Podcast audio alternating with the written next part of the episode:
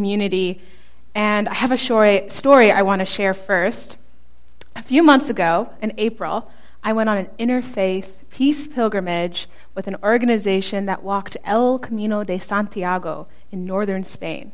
We walked along the coast westward until we got to the coast, and it was beautiful. It was amazing. But I wanted to practice something. Our first night there, the group of 14 interfaith, multicultural, international young adults and middle aged and older adults, and basically any adult, was there, and we shared our intentions. My intention was to become comfortable with the wilderness. I knew I would be walking for miles and miles, and I knew I wouldn't get to choose when I got to eat or rest. And I wasn't going to necessarily decide how many would fit in a room or how much privacy I would get every day. And I wanted to become comfortable in that uncertainty. And the first day was beautiful. Yeah, it was sunny and easy and nice, and we only walked seven miles, and I felt so powerful. And the second day, we had a little bit of rain, but it was only for like, you know, 15, 20 minutes and my light jacket covered it, so it was great. Again, I was getting a little tired. Didn't sleep that well. We rise at six, and that's new. So it was a challenge, but you know, still cute. then the third day came. Y'all, it was raining through the night, and it didn't let up when we decided to hit the road at seven in the morning and it was raining, and it wasn't just raining, it was pouring, and it felt like a waterfall, and an uninvited waterfall, mind you. And I only had a light jacket, and it was getting soaked through, and my pack was getting heavier, and it was miles and miles. And now we were in the middle of the countryside. We couldn't see a town, and I was getting very tired of it. It was late in the morning, and at one point I realized we were walking uphill in the rain. Wind was facing us. My head was down so I wouldn't get rain on my face. It wasn't working. and my pack was heavier because of all the rain. My feet were tired, and I realized I was very uncomfortable. Something that I wanted to practice came from a quote by Thich Nhat Hanh. He's a very popular Zen Buddhist monk that we've spoken about many times here at Hope, and I love his work. But he, and his monk wisdom, said, It is possible to live happily in the here and now. So many conditions of happiness are available. Very cool, I thought, Thich Nhat Hanh. I like how you think. And he says, Actually, more than enough conditions are available for you to be happy right now. You don't have to run into the future in order to get more. You don't have to run into the future in order to get more. Much like our Seekers reading, I go to these lectures and workshops and I hear this and I thought, wow, I want to add that to my personal philosophy. That's very beautiful. But if we remember the Seekers reading, it says you must practice, practice, practice, because rudimentary spirituality is theory, advanced spirituality is practice. So I'm back on the hill, going uphill. The rain and the wind facing me. It's cold. I'm tired. I'm kind of hungry. And my, I just don't want to be there anymore.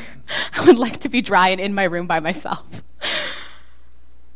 and I think, how can I practice my intention to get comfortable? Because right now it's not working. I took a breath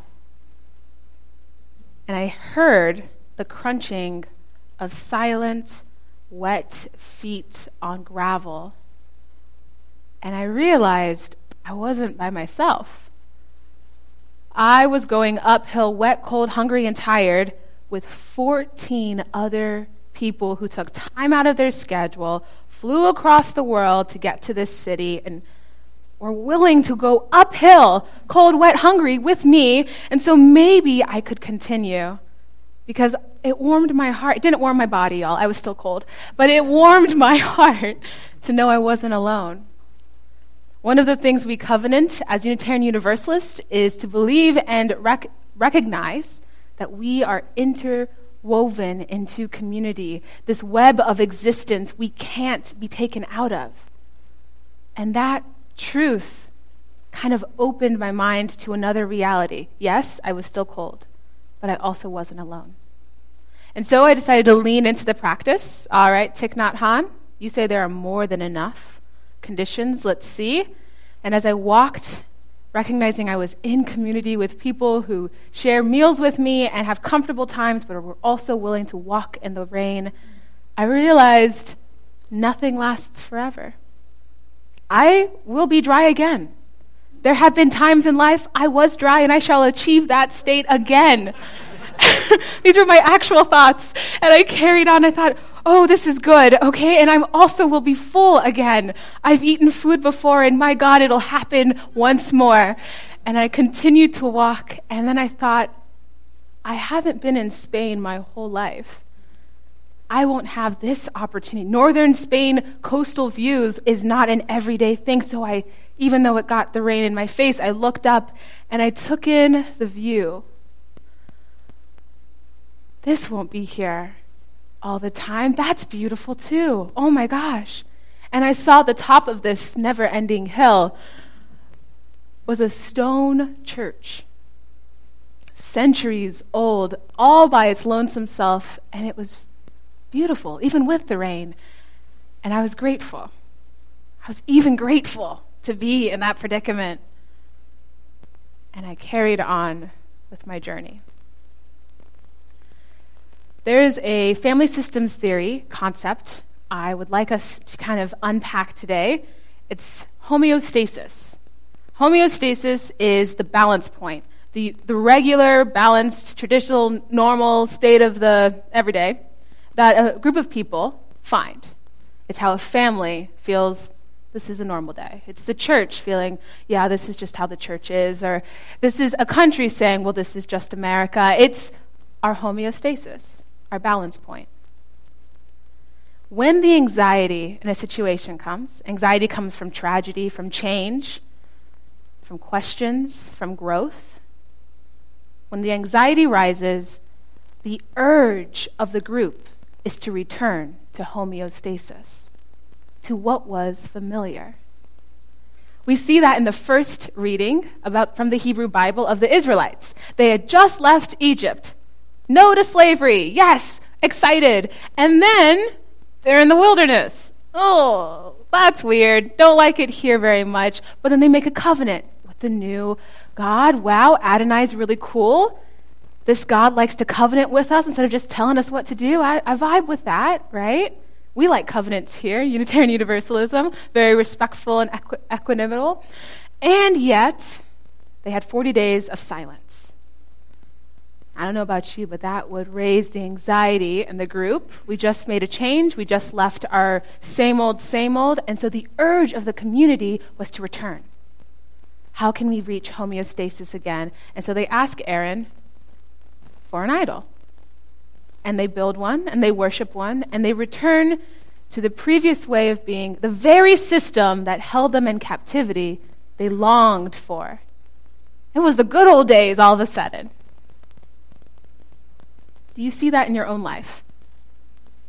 Or when things start to change and it's really uncomfortable, and you think about, oh, those good old days. Remember those times when we were really hungry? Remember those times whenever we necessarily didn't have everyone here, but that was home? Memory will do that to you, anxiety will do that to you.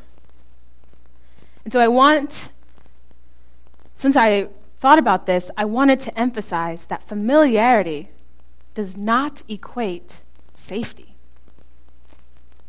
Tradition does not imply justice. The same old, same old does not include necessarily the ideas of beloved community that we aspire towards. That would imply we need to be uncomfortable with uncomfortability, familiar with the wilderness. That only comes through practice, practice, practice. To curate our beloved community, to curate community now, how can we arrive in the present and expand our awareness of what's going on and our place in it? I have found in the stories and also thinking back on my life and what I've learned that I have the power at any moment to curate who and how I carry on in my journey. Who and how. During our prayer, you had a moment to be quiet and breathe and become aware of who was with you, to become aware of the interconnected web we are a part of. At any point in our life, when we feel the anxiety rising, how can we become aware of who dared to do it with us? Who's still in the journey? Who still comes up the hill? Who still desires to, to seek out and create new systems of love and connection? Who's willing not only to talk about how much politics are messing up people and dividing people these days, but actually is ha- are having the dinner parties and gatherings where they come together across lines and build bridges? Through storytelling and getting to know one another, through sharing meals. Who's doing it? Who's going up the hill in the rain, wet, cold, hungry, and tired? You can only find them if you're doing it too. The other part is how we do it. How do we journey up the hill? My priority is sustainable and holistic. If we pace ourselves in a sustainable way, mindful of what we need, mindful of love, joy, beauty, change, our journey can last. We need not burn out after five days, five years. We need not hurt at the end. Because what if we actually enjoyed the journey? What if it was beloved community now it only happens if we do it, if you're there. Today, you have an opportunity. We're having the com- committee fair. So there's a space here in the church where you could lean in, right? Practice, practice, practice. Some beloved community, change your role in this space and see where you could fit in and expand. Help us grow as who you wish to see hope to become. There are also areas in your own life, your family, your friends. Where can you lean in and practice? Beloved community. Being comfortable in the wilderness now. May it be so.